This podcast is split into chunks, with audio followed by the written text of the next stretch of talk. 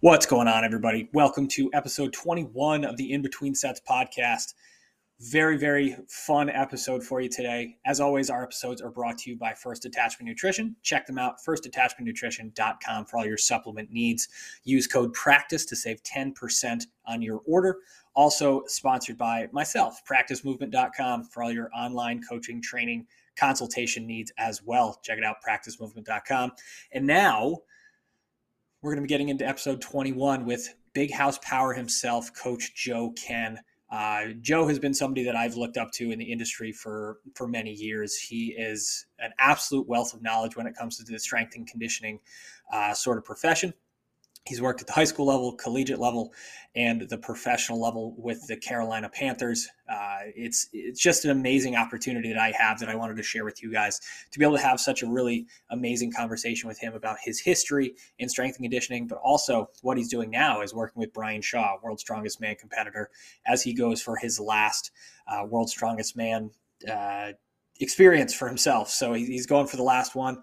Um, so very, very cool stuff, very exciting stuff. We really break down how he trains Brian. We really break down uh, all the cool things that Brian has brought to the sport and how he has elevated the sport to a whole new level. Uh, you're going to get a lot of really good information out of this episode. We we really deep dive into programming, talking about uh, you know how he works with some of the strongest human beings on the planet, how he's worked with athletes in the past, what sort of takeaways you can use for your own training. So doesn't matter what level you're at, you're going to get something out of this episode. So uh, hopefully you enjoy, and I will see you in the next one. It's only a kick, a jump, a block. It's only a serve. It's only a tackle, a run. It's only for the fans. After all, it's only pressure. You got this. Adidas.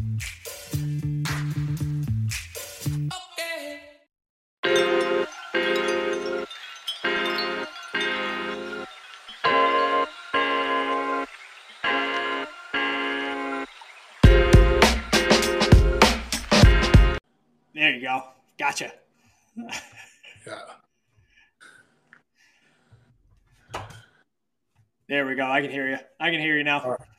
Yeah, I lost you for a second. How are things? What's going on? Great, great. I appreciate you having me on and uh, working around my schedule. It's been a interesting time trying to get this finalized, and uh, so again, I appreciate you jumping on tonight and knocking this out. Absolutely, man. You're you're a very popular guy. That's that's what we're finding, right? It, so it's a good it's a good thing, that's for sure. so the last time I chatted with you, you were out at Elite. You were saying hi, kind of making the rounds over in Ohio, and and we kind of hit it off. We chatted for a while, and you've always been somebody. You've always been a coach that I've really looked up to in the field of strength and conditioning. You've been at the highest level, working with you know the Panthers at, a, at you know at a professional level as well as a collegiate level for years and years and now you have found yourself working with Brian Shaw, right? So yeah. making that big jump into the strongman world. I know, like you probably get this asked a ton. What was it like just getting that call? Just that Brian Shaw, just like, hey man, I need your help. Well, I think people need to know a little bit of the backstory. It's not like it was a cold call. Uh, Brian, Brian was an Brian interned for me in 2005, and mm. so I've known Brian for almost 20 years now, and Brian would have been a very good strength coach, maybe even a great one. Great ones are all determined by the athletes and the teams you coach. I think that we throw around these high titles. Oh, this guy's awesome. This guy's this.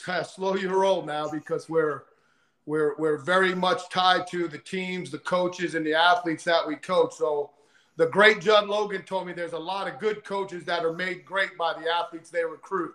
And that's why I always say uh, your best strength and conditioning asset is your recruiting coordinator, yep. especially especially at the level you're working at right now. So uh, again, so Brian worked worked with us for a year, and uh, it's an interesting story. But long story short, he came in as an intern, had a couple opportunities to get him onto other places. It didn't really feel like he wanted that. And then uh, we hired him on as a GA. And then a few weeks after that, right when we were getting ready to enter the regular football season, Brian had to make made a big decision, a big life decision, and that decision was I think he could see the writing on the wall. I don't know if he, you know, coaching, especially at the college level, as much as I've learned, don't be all in. It's an all in job. Like when I came up, it was you got to be into it. This is it. Uh, mm-hmm. you know what, man? You they're not they're not as loyal to you as you're loyal to them. I'll tell you that. So there there's a different it's a different mindset now. But Brian at that point in time was mature enough to know that he felt like this chase of being a world's strongest man competitor and actually feeling deep down in his heart he had the opportunity to win. I think he could see that the ultimate drive to be the strength coach may have not been what he thought. And I also know he knew the time and effort that's invested on a daily basis. I mean, let's face it, back then we were still training all sports. Mm-hmm. So that's a that's a 12 hour day and it could be a seven day a week day for at least 40 out of 52 weeks of the year, depending on how you schedule your team. So came to me and said, you know, coach, I, I got I don't know if I can do this. I really believe I I see myself being this. And and what he said was I see myself being the world's strongest man. And when someone tells you that, and they tell you your dream, you they tell you what their dream and their goal is, and it becomes a reality, not just once, but four times. Mm-hmm. I think he made the right decision. And then what you see what he's done, Brian Shaw has proven that you can make a career as a professional strongman. Now, that's a different podcast for a different day, but it tells it talks about the testament of who he is as a person, what he's learned over life, how he's used the term branding to a whole nother mm-hmm. level in strongman. And you can see how many of the other competitors now are following his lead. So when Brian officially calls it the end, I, I believe he'll be even a bigger advocate for the athletes that are competing than he is now. And he'll help take strongman to a whole nother level because he can now he can put all his effort into the sport, not just competitiveness and chasing wins. And Brian is only going to compete until he until to win. He's not a participant, and that's nothing wrong with what your goals are. Like some goals are, hey, I want to make world's strongest man. That means I'm one of 30 strongest men in the world. Hey, I want to make the finals. Hey, I want to make the podium. That guy competes to win.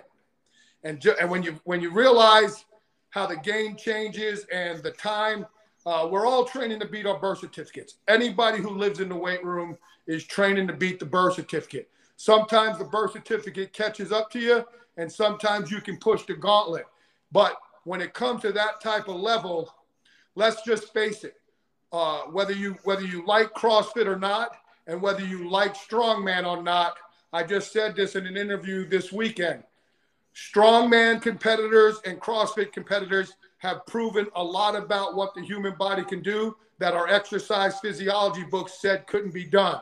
So it just mm-hmm. shows you you can never outthink the emotional quotient of the human effort and drive, and the body will adapt to the strenuous efforts if you are able and capable to do that. Not every human being is going to be the world's strongest man. Not every human being can do what they do as professional CrossFitters. But what these individuals have shown you, just like Roger Bannister did when he broke the four minute mile, is if someone can do it and show you it can be done, other people will strive for that. I mean, I'm sure if you talk to Dave, uh, I remember when I started in powerlifting, you know, pulling 800 pounds was like the mythical number. Uh, yep. Very few guys threw 900. And then uh, the 400 kilogram uh, deadlift was huge. And then Brad Gillingham does a double overhand hook grip. And then all of a sudden, everybody's like, oh, 400 kilograms ain't no big deal. Now everybody does it. 165 pounders do it. And I don't care if it's mm-hmm. sumo gear or not. The, the, the mind is, I can do this. So mm. We, we, and that's, uh, you know, we can go in all, I can go all over the place. And that's one thing that I consistently talk about when we talk about sports science and what's going on in the universities and the professional organizations and way. Hey, that data is important. There's no one else going to deny it. There's a lot of great things that we can get from what they call sports science. But the truth is, never underestimate the will of a human being.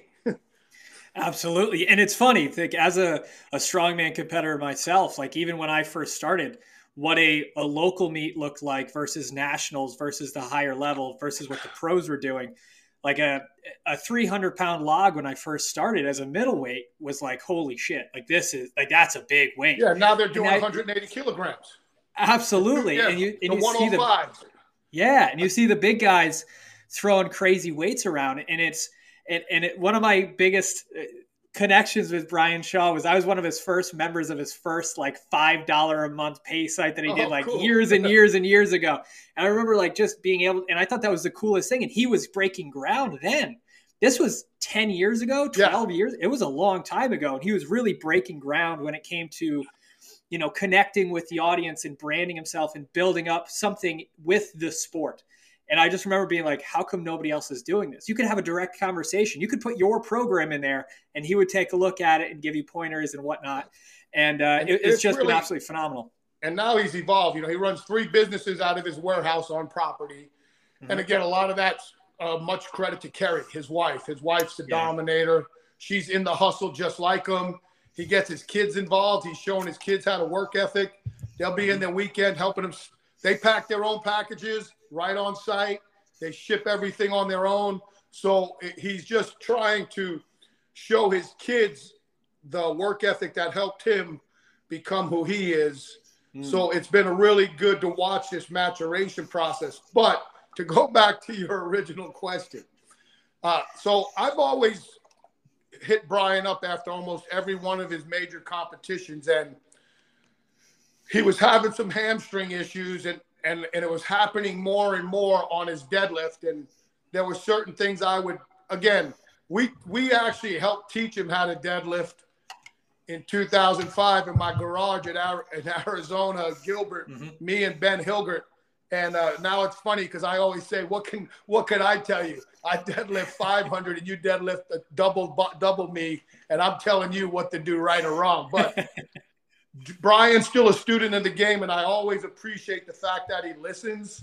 Sometimes he's too coachable, but so I was just hammering him down, and he had just, you know, pulled his hamstring again at the last Arnold he competed in, and I think he was going through a rough patch, and I was just walking him through some text, and then he reached out and said, "Hey, what do you think about coming on to the team as my coach?" Well, I mean, first of all, it kind of knocked me back a little bit because, I mean, here's the strongest man in the world, someone who's going to go down in the conversations as either the best or one of the two best with Big Z. And, and Mhm. people will throw in Pudzianowski because he won five world's strongest man's titles, but it generally has been talked about most of the time. It's Brian or Big Z. And Mhm. here he is asking me to be a part of the team. And it was extremely humbling. And at that point in time, you know, I work now in a different role in athletics with uh, dynamic fitness and strength. So not necessarily doing a lot of coaching, more more talking about coaching. So the fact that I could get my hands dirty a little bit again uh, really has been helpful for me. My wife knows it and gets me excited. She she knows how I was pretty excited to get out there and work with those guys. And what I, what I found even more impressive is when I'm around the guys that come in and train with him that I don't I don't overstep my bounds. I know what the role of the strength coach is, but the fact that here's some of the greatest strongmen in the world and they don't know me from a sh- handshake, but they're willing to at least listen to the conversation. So I've been very, very fortunate that Brian's brought me in because it's really opened up. Uh, I've have a little, I have a lot of good niche networks because of my powerlifting career also, and being around weightlifters and things like that. But now to be within the the intricacies of the strongman world at this level, again, just very thankful that Brian brought me on and have this opportunity to watch him chase the last one, the drive for five. This is our version of the last dance. And the great thing is, it's in Myrtle Beach, so it's in the States. Mm-hmm. It's close to me. Uh, I'm fortunate because I have a condo about 40 miles from the event, so I'll base out of the condo and and be there every morning for him, just like we were last year in Sacramento. So we're all excited. Uh, training's going very well. We had a hell of a weekend. It's always good when you watch these pros compete against each other. They just bring out the best of each other. Uh, the camaraderie of what they do is very, very exciting. And then to have Terry Hollands there, who Terry's been there from the beginning of Brian's World's Strongest Man career. So he's seen it and tend to listen to him give feedback because he's watched Brian every year. So he's seen Brian go from, you know, the young before he was the massive 430 pound giant to, and, and watch his athleticism at then. Then he had to go into the monster game because the game changed. And now to come back a little bit more to the athletic side and to listen to Terry, Terry's comments this weekend made me feel like, okay, we're in a very good spot with approximately seven. We're at, uh, excuse me, we're at nine weeks right now. So we're nine weeks out. Really got six six massive training weeks left. One what we call a, a final run through. Then we'll taper, mm-hmm. and then Brian will fly out to Myrtle Beach with his family. Now, when you're out there this weekend, obviously, like what you guys are doing is is that's all your business. But when you're surrounded by those professionals in that situation, how do you like? There must be a certain amount of competitive drive that those guys just turn on and it's going to be real hard to reel them back in. I imagine that you guys had a game plan going into the weekend, but was it, eh, was there any point where you're like, hey, we got to save some of the gas in the tank? Like now is not the time to be going crazy with it, or was everybody just kind of locked well, in on what they were doing? Oh, there's definitely pushing, right? It's just a, it's the competitive. But the one thing about Brian is Brian's extremely meticulous to a point where sometimes it's a hindrance. And the great thing about Graham, Graham's the same way. So mm-hmm. they move some really good pounds compared to what it looks like could be the weights at the finals, but also knew where that's it, shut it down. We still got a long way to go. So the competitiveness is is the drive to go against each other, uh, and then the, the to stand back and talk it talk it out a little bit, talk a little bit strategy. Uh, you know, because Brian Brian's one of the fortunate ones that pretty much has every piece of equipment that's going to be done at World's Strongest Man in either his gym at the home base or his mountain gym in Estes Park, which is about an hour away. So Brian has a, a, a 11,500 square foot warehouse on property that has a 4,000 square foot home gym and then tied to it his podcast room, offices, and warehouse for his companies. And then at Estes Park, he has a 2,000 square foot barn gym. And that was, if most people, if they follow Brian, that's where they did the second day of the original Shaw Classic in uh, 2020, 2020. Yeah, so it's it, it's, uh, it's been pretty cool. Yeah, and it's been really cool to see how Brian has been showcasing his training with his videos and just kind of giving you a little bit of an insight on the things that he's done to shift to that more athletic base. Now, if you were to compare strongman to any sport you've ever worked with, is there anything that's relatively close to what they have to do? Not obviously, not the pounds or the weights, but in, in like the actual training foundation.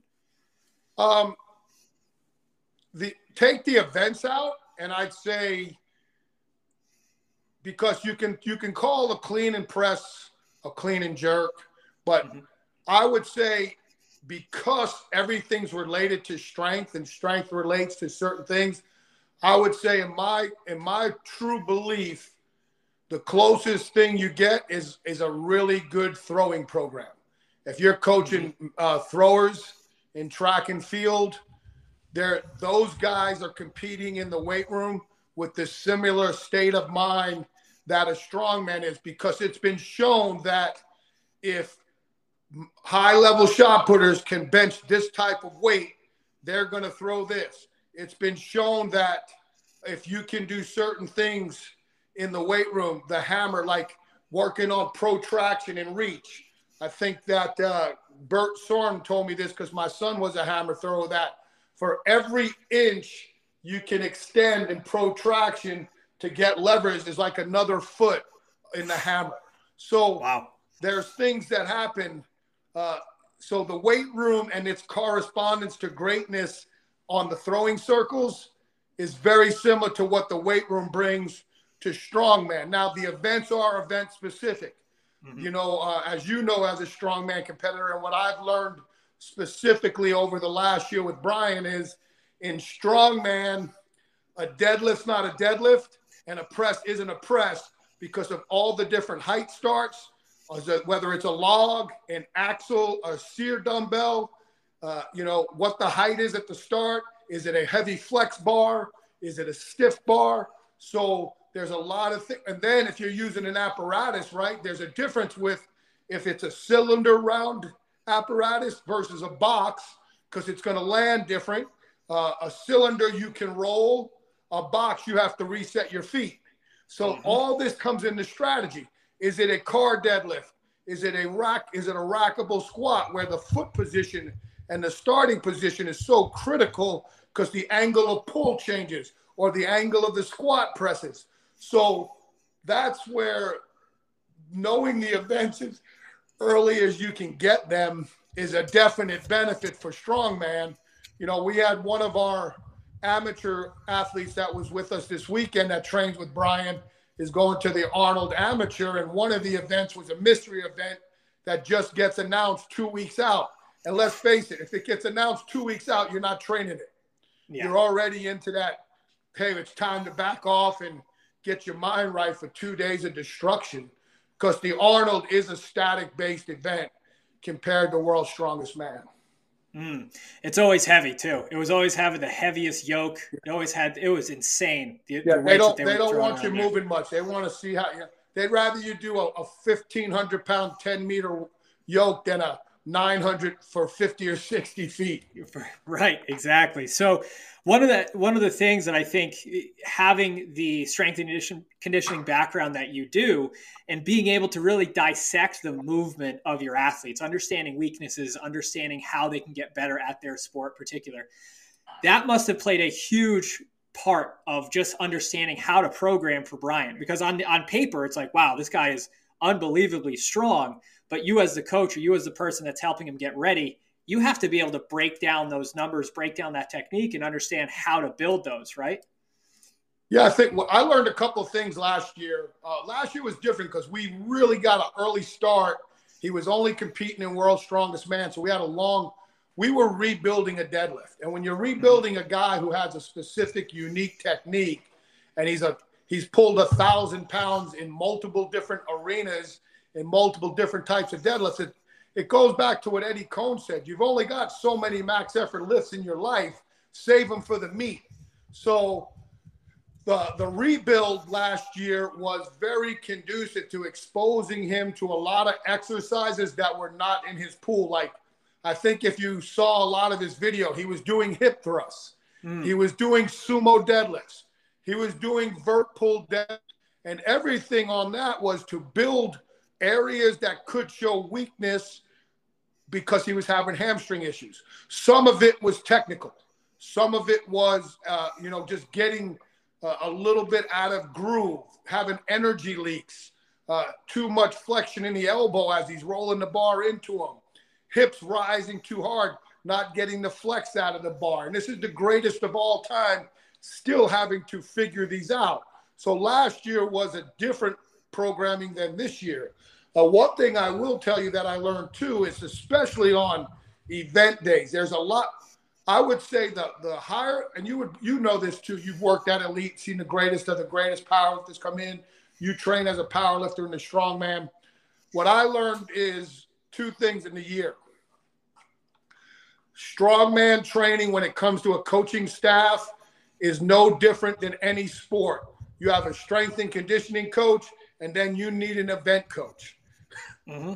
And and sometimes you may need a specific event coach if there's a weakness. So this year the plan was more Brian serves as the head coach and the event coach a little bit and then I'm the strength and conditioning coach and I'm the assistant event coach as far as giving him ideas of what the volume should be mm-hmm. but really and I think you know this when it comes to events a lot of it's auto regulated. A lot of it is if you got it that day, you go for it because yeah. you may not have it the next week. I mean, I don't want to speak out of turn, but you know, you I've seen several times on like Martin Martin Licis's videos.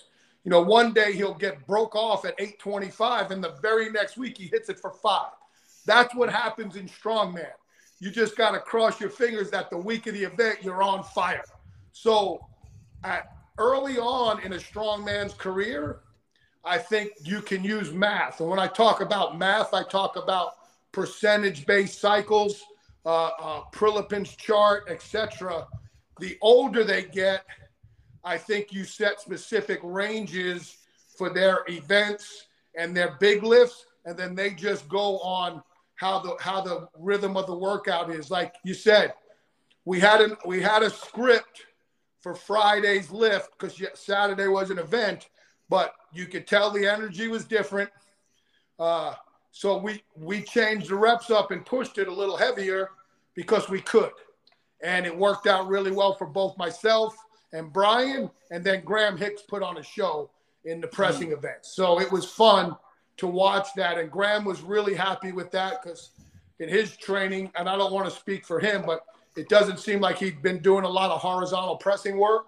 And we use a closed grip as part of our accessories on mm. Friday. So it was really impressive to watch this guy smoke some pretty big weight. Now, is it, you know, I mean, again, it for strongman, it's big weight. And I think Graham, if he trained uh, in a full powerlifting mode and he has a powerlifting background, he he could easily bench uh, 600 pounds raw or maybe even seven 300 kilograms because he he is built to be he's built like a power lifter doing strongman. Uh, yeah. extremely extremely statically strong. It was really impressive what and got a burst and got some power. Like he can move in the moving events. It was pretty impressive to watch. So yeah i, I think uh, but then the your so as the strength coach the volumes of the accessory lifts, uh, when to push, uh, looking at different movements of, you know, like Brian's got movements that he really likes. So we want to save those to the end so we don't burn out. So I call I call it almost a controlled conjugate where you know it's not a weekly rotation of exercise. It's it's more of a we we go in three week blocks, kind of like I did in college. I learned that you know, that max effort rotation on a weekly basis just doesn't work with college athletes. They can't adapt fast enough. And we, so we went from a one week, this was in the early 2000s. So we went from a one week to a two week to a three week and found that the three week worked the best because week one, we could get some volume in. Week two, we can push the weight. And then week three, we could set a new rep max. And that's really big with your your fourth, fifth, and third year guys when they've built the base that they need and they need some more uh, variation. And that's the conjugate method. Is so I call ours a uh, well, all my periodization I just intermix. I can go all day about that. Uh, everybody wants to say I do block, I do this. I can guarantee if I saw your program, you're doing a little bit of everything because mm-hmm. that's just the way it is in college athletics, and that's what strongman is. You got to be in shape, you got to be massive, and you got to be strong and explosive. So all that stuff ties in too. So it's a it's more of just picking the right accessories at the right time. And, and the biggest thing is I'm I'm a sounding board. Like he's got somebody now where he can bounce ideas off, and then I throw. Uh, I've learned more about asking questions. Like I told Brian last year, and I believe this as a strength coach. He brought me on to win. We didn't win. That's on me. I have to protect the athlete. So, mm-hmm. regardless of what we all know, on the end, I'll protect him. Uh, you know, uh, I, I, will protect the athlete, especially in the individual sport. This year, the line of communication is so much better because right off the bat, we define the roles better. So the communication is very, very much better. again, that's growth, right? Uh, you bring me up, you know, it's just a, I, and I and I, at times I thought Brian was too coachable last year. If I was doing when I did my debrief, I felt like man he was too coachable because after that, getting ready for the Shaw Classic, he brought stuff up, and I'm like, damn mother effer, you should have told me that about four months ago. So it's it's all a learning process, and again, it's been awesome. Uh, it's really it's really helped me uh, as a coach because when you're a coach, you're a coach and Absolutely. to be able to coach, even though I'm only coaching one person, it's a pretty good person to coach. I'd have to I'd have to agree with that. And yeah, you have based on our conversation that we had back at Elite, I, I brought some questions for up for you, and it was amazing to hear just how open you were to that experience to learn yourself. And, and I think that's one of the biggest parts of being the best coach possible is realizing that Brian Shaw knows Brian Shaw better than anybody else on the planet.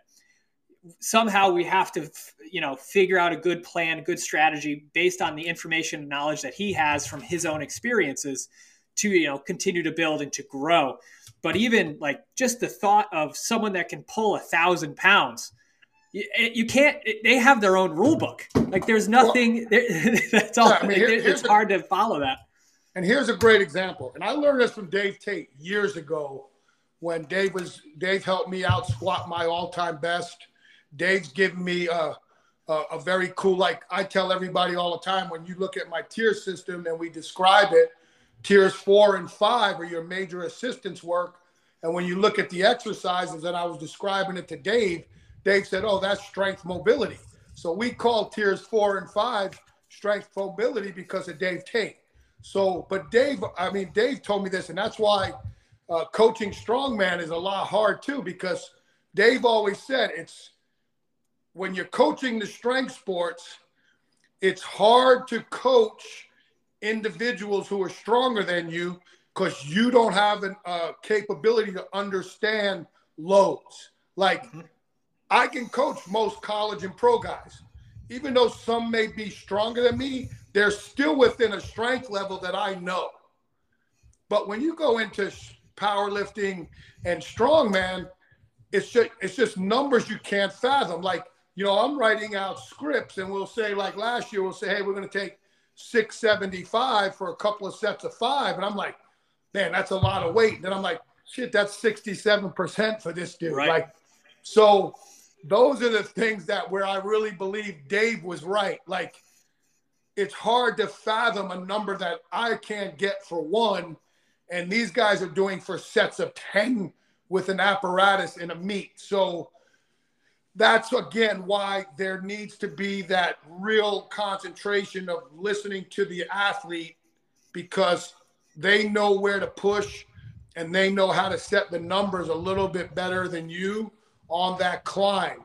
And it's funny because unless you're, you, you know, sometimes if you're not feeling it, you back off. But a lot of these guys, from what I can gather, just listening in the like locker room, they stay kind of on a linear progression with their events. I'm sure you see that a lot when you're talking to strongman and um, so it's kind of in again it's interesting everybody wants to talk about all this and all that and the truth is man you're just grabbing and plugging uh, you know uh, we saw what the West Side method did for a lot of power lifters, and we saw what linear periodization did for Eddie Coan.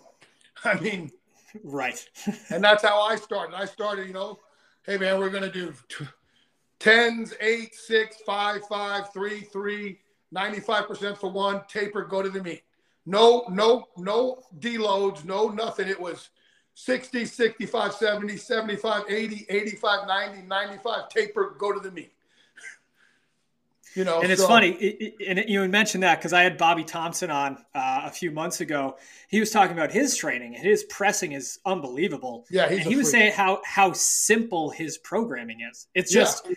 Just get a little bit better every single week and build up to the meet. Like at, when you're at that level, you don't need people. I think people think that there's this magical formula of training and programming that you know gets you miraculously mm-hmm. better yeah. all the time but it's really just the hard work and really dedicating yourself to the process of building and learning and growing that gets people to where they're at and i mean shit brian's been doing this for how such a long time yeah. he's the same age as me because when he started his, his pro debut i was competing and i'm like this fucking guy is my age i was like how the hell is going on here but it's well, yeah, I think like Bobby said, you got to remember, man, strong is strong. Like you know, you've been in elite for those crazy uh, seminars, mm-hmm. Dave hosts, and these dudes roll in. And again, gear or no gear, like those dude, the guys like Chuck Vogelpohl them, them guys are fearless.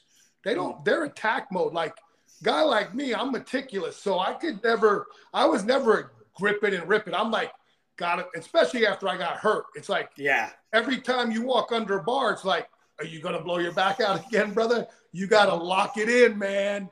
You know, fill the fill the boiler up, get the get the fish gills blowed out. Use you know the whole nine, man. And but some of these dudes are like, boom, and I'm like, don't you know they ain't warming up.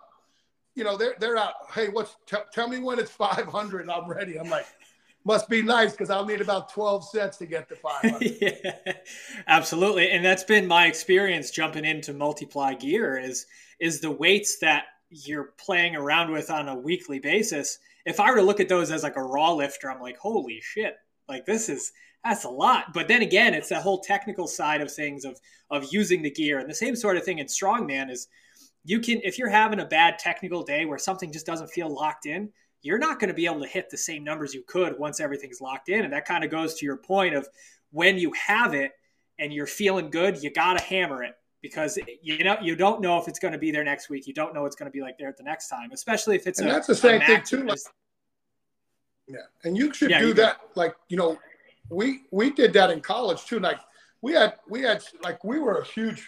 I'm I'm almost finished with a course on Prilepin's chart, how to use it for college athletes and and I and I and I'm not patting myself on the back, but my charts are probably as legit a Prilepin charts as anybody's ever seen.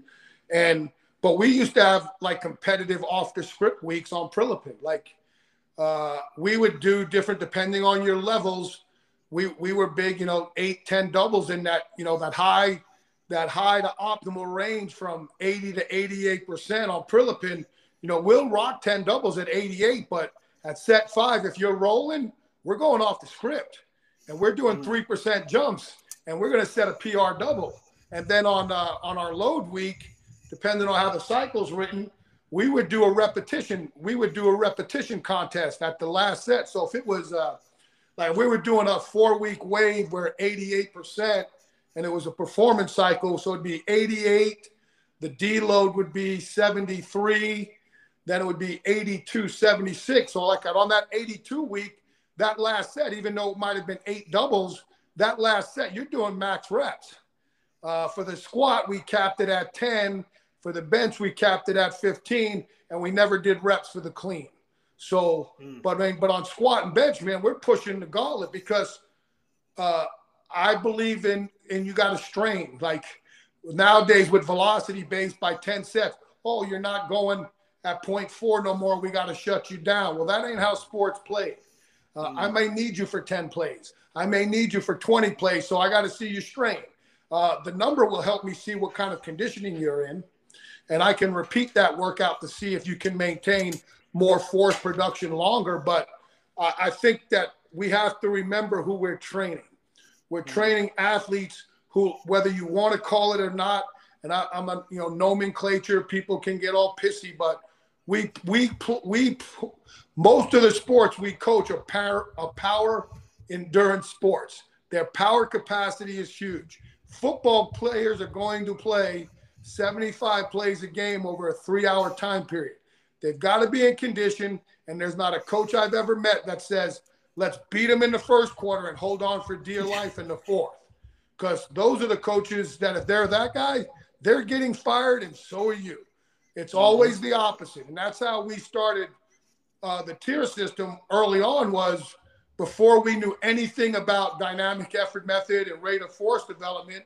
And we were using, you know, explosive, allegedly explosive lifts, but we were moving those around at different points of the workout to see if guys could maintain or women could maintain uh, explosive movements under states of fatigue. Now, I'm not doing a full clean and jerk at tier five, but a dumbbell snatch, uh, a dumbbell power pull, and then it became more jumping as the athletes advanced. But that's the way we train, and that's what we've proven that worked because when we got into our jumps, I mean, we go out and do a 35, 40 minute linear speed session, come in clean, front squat, dumbbell bench and row. Uh, uh, then we go jump, and guys that set PR box jumps, PR long jumps, and PR three three hop jumps because that's the way we train. Like people would call me a liar. I go, come in and watch. I'm not lying. I have nothing to lie about.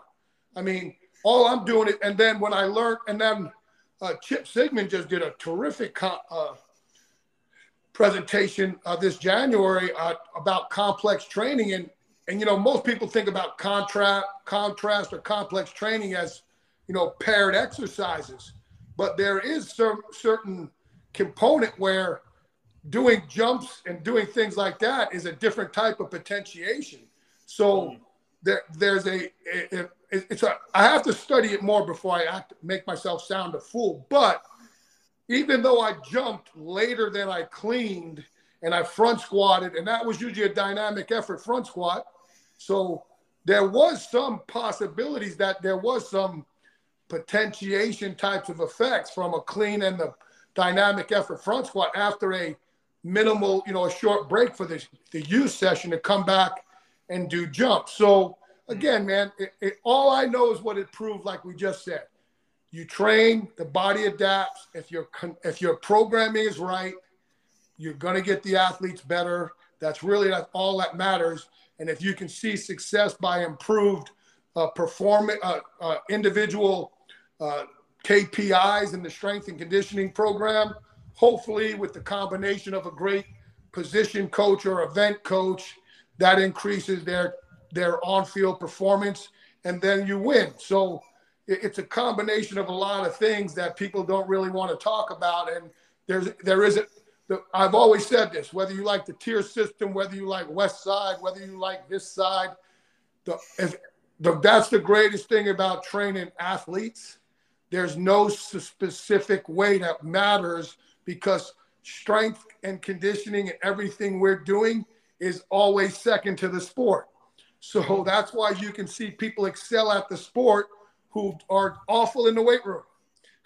I coached, not that they were awful, but I coached, I'm going to coach two Hall of Fame NFL football players that were not very strong in the college weight room. And, but they were the two best practice players I ever coached in college. So right. what do you want? What do you want? You want football player, and that's why, like I talk about with exercise technique, I need competent lifters who are competitive athletes. I don't need competitive lifters who are competent athletes, or I'll be I'll be out of the building. So yep. these are the things that you have to understand. It's good because I'm learning every day. Like I tell people, I'm a professional athletic based strength coach, and I'm a very good level, I can get you to level two powerlifting. Then you're going to need to go see a professional powerlifting coach. Uh, with my role with Brian, I'm a strength and conditioning coach, and he's the event coach. So that's why it works. And we have other people that help him that know a little bit better about events than I do because they compete full time as strongman. I can look at like weaknesses, like I can watch a press and know, okay, that's tricep issue or that's a shoulder issue, or that's a positioning issue when he's lapping the bar. But as far as the overall things, and then I know how to get that part stronger.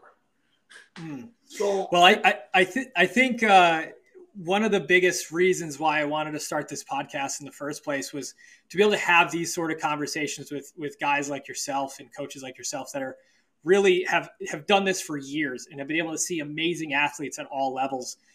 So there are a lot of people that listen to this that don't necessarily have a coaching or a you know or a training background and they're just kind of meatheads or they're athletes themselves what are some of the tools and you had mentioned this like how strongman is shifting to that more athletic base moving events just higher conditioning levels what are some of the tools that you've used with brian or just in the past with football players with all your athletes to raise up that level of athleticism if they're coming in deconditioned yeah, I mean, you know, athleticism's hard. I mean, that's genetics. Like uh, a stiff guy is going to be stiff. You can get him somewhat better with, you know, mobility types of drills. You know, and that's very standard. I mean, I I, I like. Uh, I've adapted a lot of uh, Mike Robertson's type of programming terminology.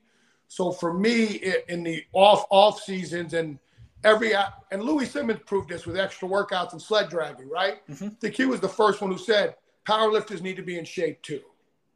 You don't need to be in the weight room three or four hours a day. Now, strong men on event day, you're going to oh, be yeah. in the you're going to be in there three or four hours. So you need some conditioning. So from from from my standpoint, with look, we'll let's keep it to the we'll just keep it to non-athletes. Like we're talking, excuse me, non-team athletes. We'll consider this this answer more for the strength discipline athletes. So your strongmen, power lifters, weight lifters, uh, and bodybuilders need a little bit different, more conditioning for fat burning. But let's just keep it to the three sports that are highly explosive, one rep based stuff. I think there's something to be said about doing what we call resiliency or work capacity work at the end of your workouts. And it's nothing more. It's the simplest one I can recommend is 12 minutes, 15 seconds on, 45 seconds off.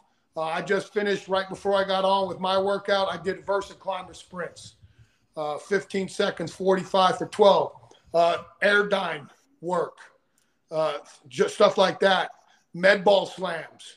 Uh, I did a Tabata method over at Brian with the endless rope. I mean, just things like that to build conditioning. Uh, even like light, when me and Brian started last year, we were building up to where we did uh, 12 reps on the minute of a very light farmers, and we worked up to 20 EMOM. Same thing with a light yoke. So all you can take your strongman work early in your season and use a lightweight. Like for Brian, I think he's using a 600 pound yoke, and he worked up to 20 50 feet sprints on the minute.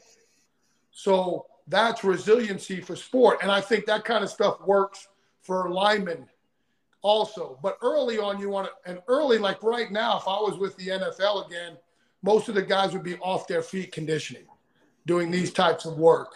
Uh, more of that, what I call meathead metabolics, make it fun before they have to put the cleats on and get in the grass. And then you hope that that capacity builds up because, as you know, once they get like like for example, I won't speak for the loads, but I think those guys did like 10 reps of Conan's wheel. Now it wasn't, you know, the distances didn't matter. It's 10 reps. You know, it's 10 reps of Conan's. You know, they did multiple, multiple singles at the Fingal's Fingers, multiple, a uh, couple of three stone runs at the at the uh, at the stones, and then they followed that with a you go, I go, EMA, you know, as, as fast as possible, five reps. So uh, Brian's and Brian, I think, has adapted well to that. And then and then we do simple stuff like we do mini hurdles, we do foot ladder, and I don't do. We're not doing foot ladder to get faster. We're doing foot ladder for foot speed because. We have a lot of moving events this year. And as you know, Sam, most of the times when you pick up a yoke you pick up a farmer's, you pick up a Conan's, you're carrying a Husafell, it's very short, fast steps. So to me, there's merit in the basic ladder drills mm. to just get the feet to pop, pop, pop, pop, pop, pop, pop, pop, pop, pop, pop, pop, because that's the cadence you're going to see most of the time when these guys go. Uh, short little lateral stuff with mini hurdles to help with change of direction on your loading. So we do um, a, a, lot of good. A, a, good one for strongman is a 60 yard shuttle, five and back, 10 and back, 15 and back. Really working on plant burst and pivot pivots. Uh, I, I, really like that. But again, every, it's up to the coach and it's up to the athlete. See, Brian being a former basketball player, a lot of these drills are not new to him. So for him, mm. No big deal. Just something to get re-exposed to. For athletes who not, they're like, why am I? F-? It's like anything else. Why do I need to lift weights? I'm scoring 20 points a game. Well, you're going to score 20 until you get hurt because you're not strong enough to play 35, 40 games in college or 82 games in the NBA. So it, there, you have to learn. What I've learned with athletes that strength is the strength and conditioning program is no higher than hell. For some, it's third or fourth, but it's never going to be higher than second. You got to find out what makes them tick and then use that to get them in. Like for some, it's not, hey man, you're in a position that you don't need to be bigger, faster, stronger. You're already there for your position, but let's make you more durable. Let's make mm-hmm. you more robust. Let's make you more resilient. Let's hang. Let's train the damn heads. Let's train the neck so we you don't get head trauma. Let's train the ankle. Let's train the hamstring, and then build out these, you know, what Louie calls extra workouts, and what Matt Wenning calls Wenning warm ups. I mean, you can use a Wenning warm up as a resiliency package for athletes. Hmm. High volume work for certain parts of the body, and then you're building up the tendon and ligament uh, durability to play sport. And then you got to change the tempos. That's why like people laugh when I think it was Jujimufu was out training with Brian, and Brian's doing flutter kicks. Well, you know that has merit. It's a high, fast impact on the hamstring that's going to happen in a meet. Uh, rapid fire banded uh, leg curls. Mm. There, there's merit in that stuff when you really look at certain things in the weight room because you can't just train slow. You can't just train eccentrically emphasis uh, and then do a maximum concentric acceleration. You got to find other things to do. That's why, I like throwing med balls, sometimes it's better than Olympic lifts. Doing med ball slams for your core instead of doing a friggin' crunch. You know, doing lateral toss, t- tosses into the wall. Like, like we're doing a lot of chops and lifts because the Conan's wheel is a brace. You got to mm-hmm. lock the obliques in. I, I think there's merit in that. We're going to have to do a Cyr dumbbell, chops and lifts, get the oblique strong, uh, powerful chops and lifts. That's where my that's where my expertise as a strength and conditioning coach can come in. It's like, why are you doing that? And then when you tell them, well, in the dumbbell, you're going to be here, and it's almost turns into a bench press. I don't need my guy tearing a serratus on when he, we need to do a big Cyr dumbbell to win the event. You know what I'm saying? Single yeah. fingers. I don't need the guy over rotating uh, because those things get heavy real fast. Mm. And those are th- those are really good examples of of that resiliency that you want to build. And it's amazing to see. I think a lot of people when they're watching these big guys do compete at the world's strongest man, that they just think that it's just get bigger and stronger all the time. But you have to break these things down because, you, like, just like you know, anytime you have an athlete that's all power and no breaks, they couldn't stop like that's when bad shit happens. So it's it's really cool to hear how you sort of break down those lifts from your coaching expertise and your experience and understanding the human body, which again, Brian is a very intelligent guy. He has a great background. He's worked under you, like he's learned a ton.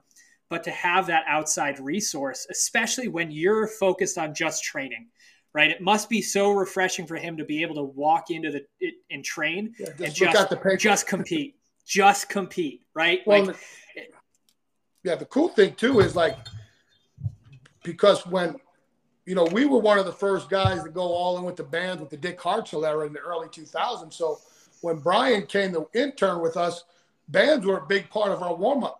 Brian was the first strongman to bring bands to a meet to warm up. Nobody warmed up. The guys from overseas smoke a couple of cigs, go through a few reps, bounce out.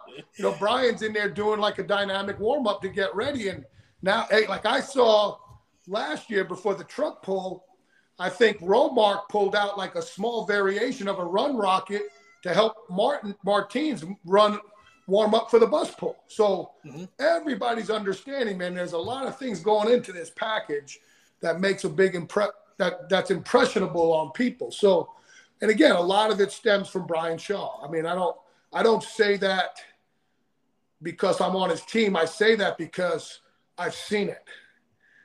I've seen the YouTube that I've seen how that started. Like you said, he was doing things before it was even smart. And now mm. he's smart enough to realize that, hey, if I'm gonna pump somebody else's product, I might as well just pump my own. Right. And now he and now he's a business owner. And and he's doing very well with three successful businesses and and runs a and you know in just three years you know as a strongman fan the shaw classic is now one of the best one of the top four events in the world. Yeah. And it's and this year we're doing an expo. So we're going to have an expo uh, the day before to start it. Oh that's awesome.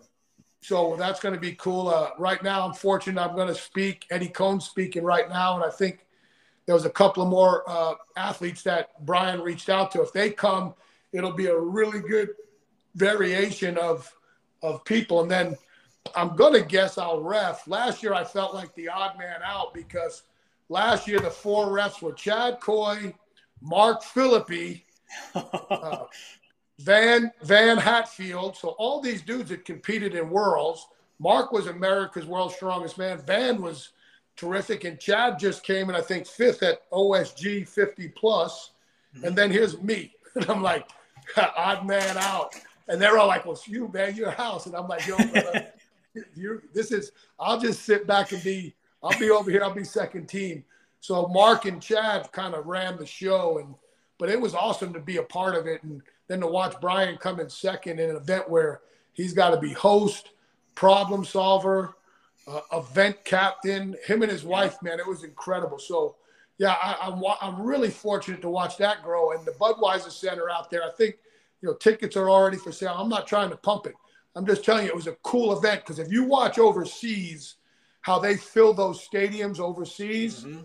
Uh, Brian and Keri, what they did last year at the Budweiser Center, like for the last night at the finals, uh, we used half of the event. It's a, it's like a minor league hockey facility, so one of those types of sizes. But I, I guarantee you, there was four thousand plus for the finals, and you know, in America, that's that's pretty legit.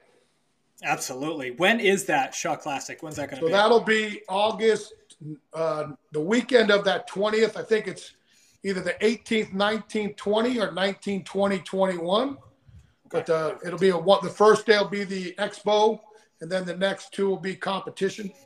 That's gonna be awesome. I'm gonna have to get grab some tickets, and I'll I'll have to make a trip out there because I've always wanted to see it. Like ever since he started it, I've always just been a huge fan. I've just been a huge fan of what Brian does, not only for the sport but just in general. It's like he was the first guy that you saw bringing a refrigerator with oh, him oh, no, yeah. to hotels. You know what I mean? Like oh, he's just controlling want, the controllables. His, yeah, that that's another that uh, I've been in his hotel room last year in Sacramento. what his what his what he what he brings and what he orders in from Amazon is a man. It just shows you behind the scenes the the financial investment it takes mm. to be the greatest of all time. It's just so impressive. Like I was in like I was astounded. Like I'm just making notes about this, you know, what what he brings, what he requests from the hotel. Uh, it, it's it's quite yeah, it's it's really interesting to be to say the least.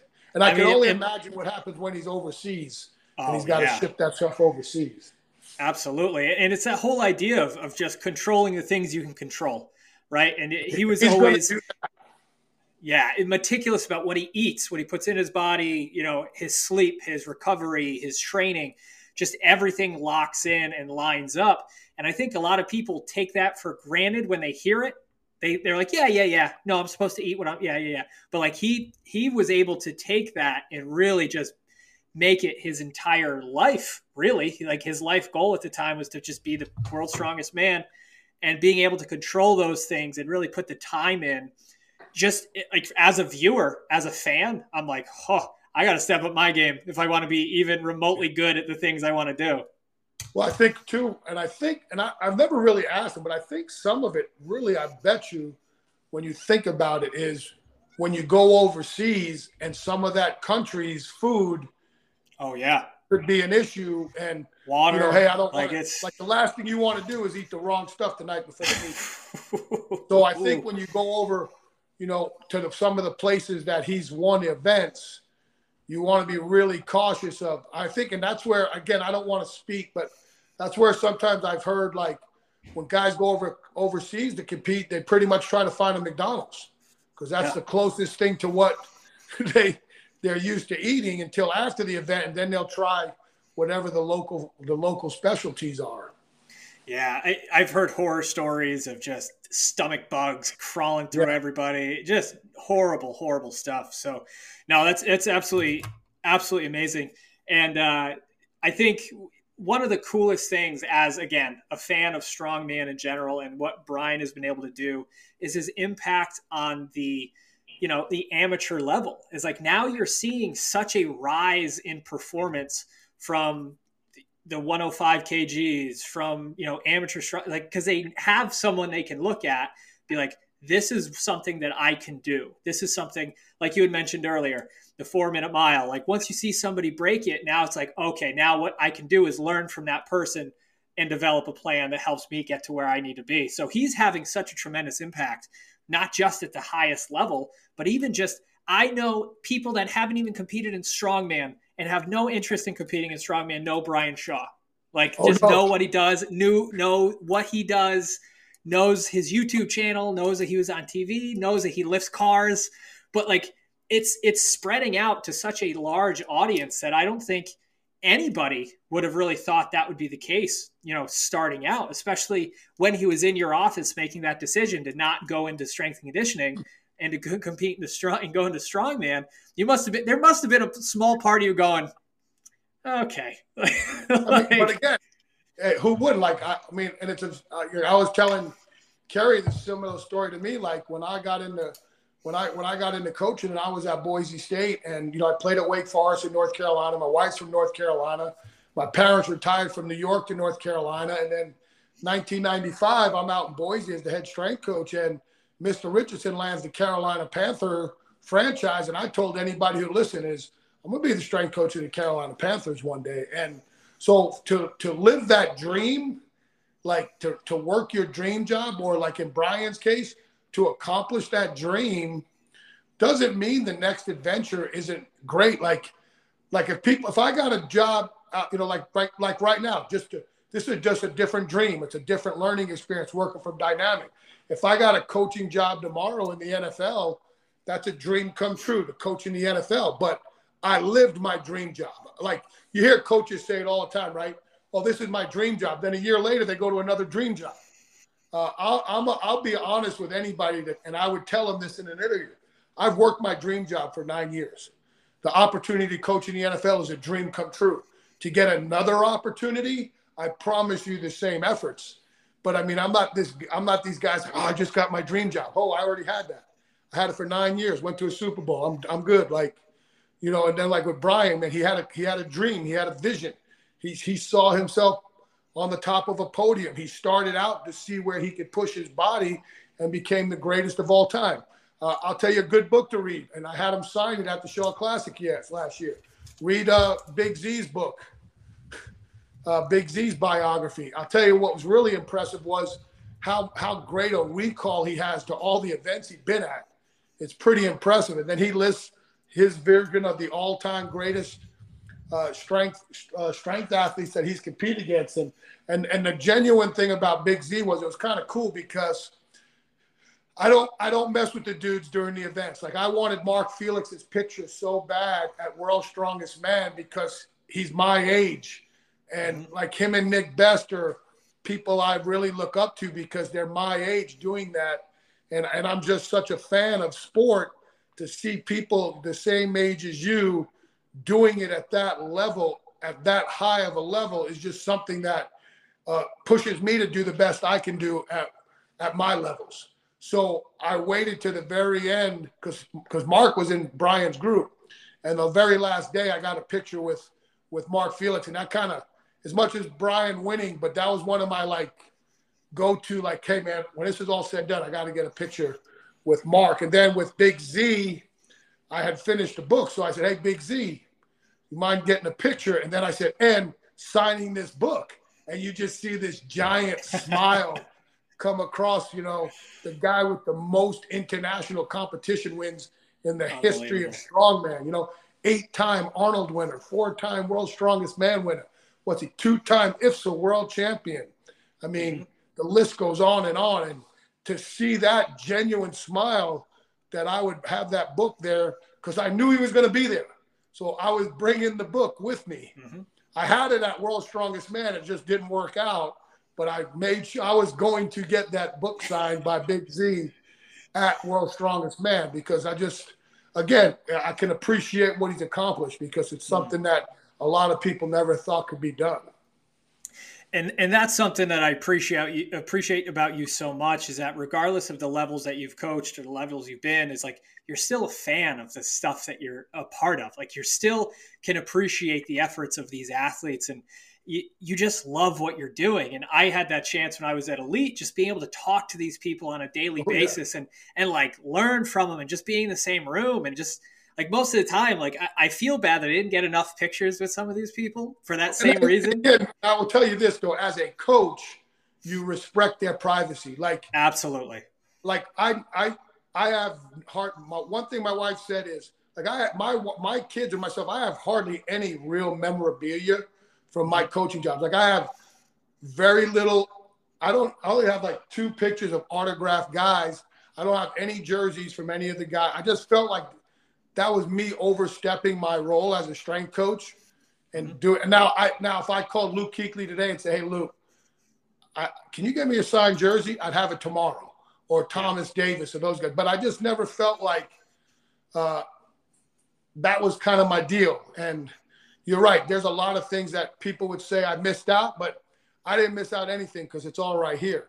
And you know, Absolutely. it's just like watching the NFL players as a former player who made it, you know, played Division One. You you realize that professional football is not Division One football. It's, it's the mm. level of respect you earn for the football player at the NFL level. It, it just grew exponentially watching it live. Like even in the, my very first preseason game on the sideline, I was like, "This is a different deal." And preseason is like pace laps in a NASCAR race. It just revs up, it revs up, it revs up, and then you watch the speed of the game in the regular season. And then if you can only imagine now, you go through when I was in the league, 16 games in 17 weeks. Now you qualify for the playoffs and now it ramps up another level.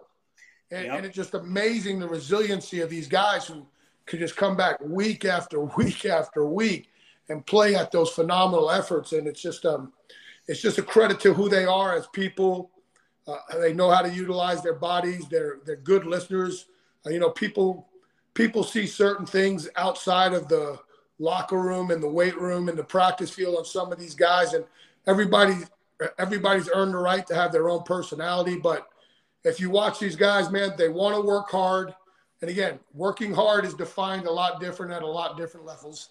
Mm-hmm. And they want to be coached and they want to win. So I don't I don't think sometimes they get enough appreciation for that. And being being the fact that I got to watch that for nine years, uh, I can I can speak to that. And that uh, you know, then I can all you know, and that's one thing I feel very fortunate with my opinions, and most people know I'm extremely opinionated. I reserve the right to be wrong, but I, I, just feel like my experiences of where I've been, I've been in the private sector, so I can talk about the private sector.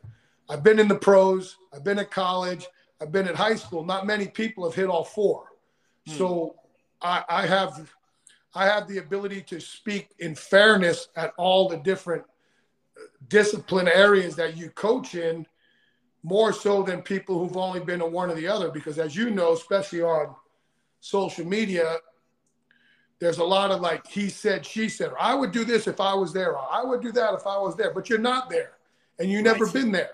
And I can promise you, talking to guys who said that and then went there, they realized that no, you can't do that because it's a different rules and regulations when you own your own building and it's private versus working for a team with CBAs, specific rules and regulations, and the fact that you're dealing with the athletes who are in a different position than the ones that come to you and pay you to train you.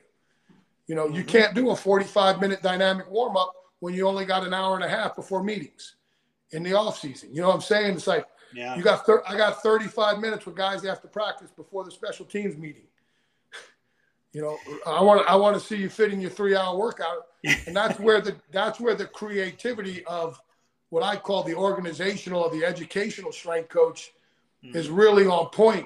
I think it's I think it's an easier transition to go from the educational or organizational space to the private than the private to the organizational space because it's easy to go, I think, from a condensed programming to expanded but when you're used to expanded program and now you're short for time, it takes you a little bit to really pick what's the most important. I know what the most important is. I also know what I'd like to do. So when I go from from organizational to private, okay, here's most important. Now here's all the stuff I wish I could have done with somebody. Now I can do it because time's not a factor. I set right. the session time. you know, so yep. it's, it's, it's just interesting dynamic. And, and again, everybody can have their own opinion. I, I have mine, and I, I just tell people like just just be aware of who's giving you the information. And a lot of times people think that means I don't respect somebody or I don't respect their work because now I don't read that because it just doesn't resonate with me. For I, I respect anybody who's got their name on something because that means they believe it in their heart. I may not have to. I don't. I don't have to look at it to respect it because I know how hard it was for me to put things on paper too. So uh, sometimes I feel like I hear like, oh, House, so and so's all pissed off. You don't like them." I said, I like them just fine. I respect them." I said, just because I didn't follow his program or watched it or go hear him speak, it just I I look at things differently, and that's why I tell people you got to be very very honest with yourself, uh, and and just study what you want. Like I, I say it like this: I know what I know, I know what I don't know, I know what I need to know, but more importantly, I'm at a point in my career where I know I don't care to know. Right. you know what I'm saying? Like absolutely. You got and that you can't get there. That's logging in years. But I know this. I know what I don't know.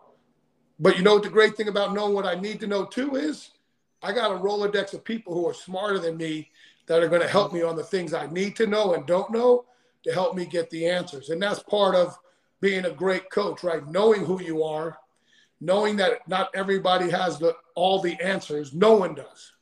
Right. So you find those experts in those specific fields and you try to cherry pick them. Like I can get you faster in a 40, but I'm no track coach. Right. You know, when people are right. talking about back end, front end mechanics, I'm a, I'm a general contractor. I would need somebody on my staff that's specifically like their their number one deal is speed, linear speed. You know what I'm saying? Like, uh, you want to talk about like, you know, hey, is the issue the ankle, the knee, or the hip? Uh, well, it's one of the three, so I'll fix all three. But a physical therapist will know, well, let's dig a little deeper. Hey, it's the hip. So now we can just focus on the hip. You know, yeah. so those are things that you just got to be honest with yourself. Uh, any coach, whether you're in the first year, the fifth year, the 10th year, or the 30th year, I know what my strengths are. Mm-hmm. I, I'm a leader of large, organized group training sessions with time restraints. Uh, you know what I'm saying? Like, absolutely. Uh, I'm, I'm a, I can. I'm a competent coach on every lift that I bring into our programs. Some of them, I'm a competitive coach. I can really dissect. Uh, but if I'm coaching the strength sports, I know what level I can take you to. And then after that, I got to go. Okay, my man, it's it's my time to find with my Rolodex to get you to the next level. And then with the with the unique things like strongman, I know what my role is and I can and I can work with elite level strongmen because there is a difference between strength and conditioning and events. It's just oh, like yeah. it's just like no different than football. There's strength and conditioning, and then there's O line play. There's strength and conditioning, and there's shooting free throws. There's strength and conditioning. There's flicking a hockey puck. There's strength and conditioning. There's swinging a tennis racket, swinging a golf club, spiking a volleyball. So strongman's a lot like that. Uh, CrossFit, a little bit more strength. You know, the, the events don't change much, but as you noticed, since Rogue's gotten more into strongman, strongman. log. I saw it. Yep. They're small. Oh, we're going to carry a sandbag for, you know, we're going to do a yoke walk. And yep. it's funny now. And again, what is that? That's just what we were talking about earlier. No different than Brian training 20 reps at 50 feet on a yoke. Mm-hmm. That's that's a hell. That's a CrossFit WOD. Yeah, Absolutely, 100%. Coach, I can't I can't thank you enough for spending some time with me tonight. Um, I'm gonna, like I said before, like I truly appreciate the work you've done, the work you do, and what you do for the the, the entire coaching world. It's it's amazing to see the information you put out, all the things you've done in the past, and what you continue to do. And just sharing that education, that knowledge is super, super important. And I know for me, one of the biggest reasons why I wanted to do this was like just to pick your brain, man. Like it's it's so great to learn from you, to gain some insight onto how you're, you know, developing yourself into that strongman world and really just kind of eh, helping Brian as much as you possibly can. It's really amazing to see. But any last words? I have the, the floor is yours. If you want to pimp something out, it's all up to you. Whatever you got to do. No, again, I, I, I really appreciate you reaching out. Like you said, when we first started talking, a lot of the people you had said mentioned my name, which is always appreciative. And, you know, at this point in my life, man, I mean, I've been successful, like chasing success and chasing the ring and being a little bit more selfish and arrogant. Uh, you know, that, that stuff comes with sports, right? That comes with chasing, you know, uh, the game of winning. And now, uh, even at the end of my career, you know, you get to that point where you've accomplished so much. It's about just giving back and just letting people know the journey is worth it. And and to know there's a lot of you know don't get stuck in like well so and so does it this way. I have to. No you don't. Uh, my biggest thing i can tell anybody is you know study the history of the game. Just remember it didn't start with conjugate. It started with bompa you know learn the history of why conjugate works because it all derived from you know linear periodization and people got smarter and learned how to manipulate stuff you know uh, whatever like again the periodization of strength is such a crazy you know the, the terms that we use is just laughable because like i said i can show you a program from 1991 that has everything that we talk about now am i concurrent am i block am i conjugate am i linear am i this am i that and i'm like you know it's like anything else like oh well we do this. And I'm like, well, that's tempo based. That's, you know, that's freaking Arthur Jones created a rep tempo when he created Nautilus. What did it, what did people do? They exploited it. You know, this is, uh, you know, oh, we're going to do EMOMs. Well, hell, Louie Simmons was doing reps on the minute and dynamic effort squat before you even brought up EMOMs, right? And, and, you know, it's just, it is what it is. I mean, Bob Alejo said a lot of things too about like strength training. He says, and, and he's heard, and I'm sure people have said it before, but like, tell me what you call, tell me what it is, and I'll tell you what we used to call it, right? yeah. and, and that's just the history. Everybody, it's a recreate stuff, and you know, some people are fortunate that they were a little bit more innovative, and and I and I've been known to be that in our field to bring concepts to fruition. And fortunately for me, they've resonated with the masses, and it's a very humbling experience to see uh, the worldwide use of the tier system, and then a lot of the block zero concepts that happen in high schools and colleges around the nation. And and again, I'm not. I, I just want to see who's next. Like who's willing to take that leap of faith? Who's willing to get berated by the so-called experts that you can't train like that, or you can't do this, or that doesn't make sense? Well, nothing makes sense. You know, hell, before there was lifting, they were still playing sports without lifting weights. Mm-hmm. Uh, we just made it. We we made us a career in a field that allows us to enjoy the weight room and to give back in a certain way and help. The biggest thing is just remember this: bigger, stronger, faster, whatever you believe in. Your ultimate goal is to protect the athlete. So just be aware of that. That the number is irrelevant. Uh, I believe in one rep maxes. I believe in getting strong. I believe in jumping high, but that's just crucial to the training. But that number doesn't need to be a bastardized number. Uh, you know, if you can't teach a clean correctly, don't clean. Who cares if every other team in the country cleans? If you don't know, if you don't believe in Olympic lifts, don't do them. Throw med balls, jump on boxes, sprint. You know, I mean, there's other ways to do it. Uh, find find unique variations of movements that are more efficient to athletes who really don't want to be in the weight room. You know, they're there because they have to be to keep their scholarships and to get paid. I mean, they get paid to work out in the NFL in the off season on top of their salaries. They get workout bonuses. You know, so I think you just got to be just be uh, very cognizant of what our role is. Mm-hmm. And the real role is is to be an advocate and a champion to the athlete.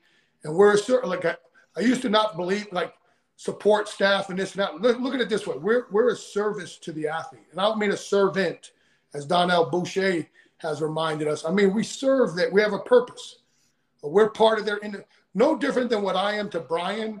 That's what you are in the team setting. You're an individual advocate for the athlete. And once they've built the general co- competencies of your program, then it's up to you to see what you can tweak to give them the best abilities that they can. So, uh, you know, again, I, I just enjoy it. I love talking about it. No big deal for me. I can talk all day. I love seeing people at clinics and just chopping it up. And that's a great part of my role now is I get to go to a lot of events, see a lot of people, talk training, look at all the new stuff that's out there, you know, follow you guys at Elite. I mean, Dave's been on top of it for, you know, I mean, I, I owe a lot to Elite. Dave and Traci, they were they sold my sled tape in 1999 at uh, when I was at Utah. They've sold my book for over 20 years now. So they've always been an advocate of me and I've always been an advocate of them. I mean, I remember when Dave first started in the, you know, in his house and then he had the small little place over on Main Street with him and Jim, and they had the two little bays, and then he had the first compound, the second compound, and then the guy be you know the guy hit so well he got to be able to build a building from scratch and now owns the building which as we all know that's the key in business is owning the real estate. You own the real estate you always got an asset and that should be the ultimate goal of most people in the private sector is can you get to a point where you can own the building that you're in?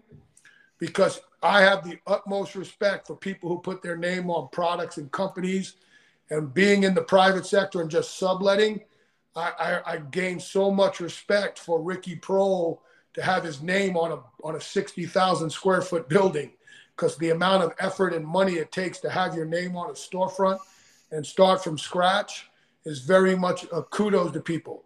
People who, who write books and people who start their own organizations and bet on themselves, I have a high level of respect for. Has nothing to do with the my my my comments or my res- or my belief in what the product is. I believe in the fact that that guy bet on himself or that woman bet on himself and they're winning because if they're attracting an audience, what does it care what I do? Like I can respect the audience believes in them. And there's a lot of things that may not resonate with me at this point in my career, but that doesn't mean I don't believe that a lot of people don't need that.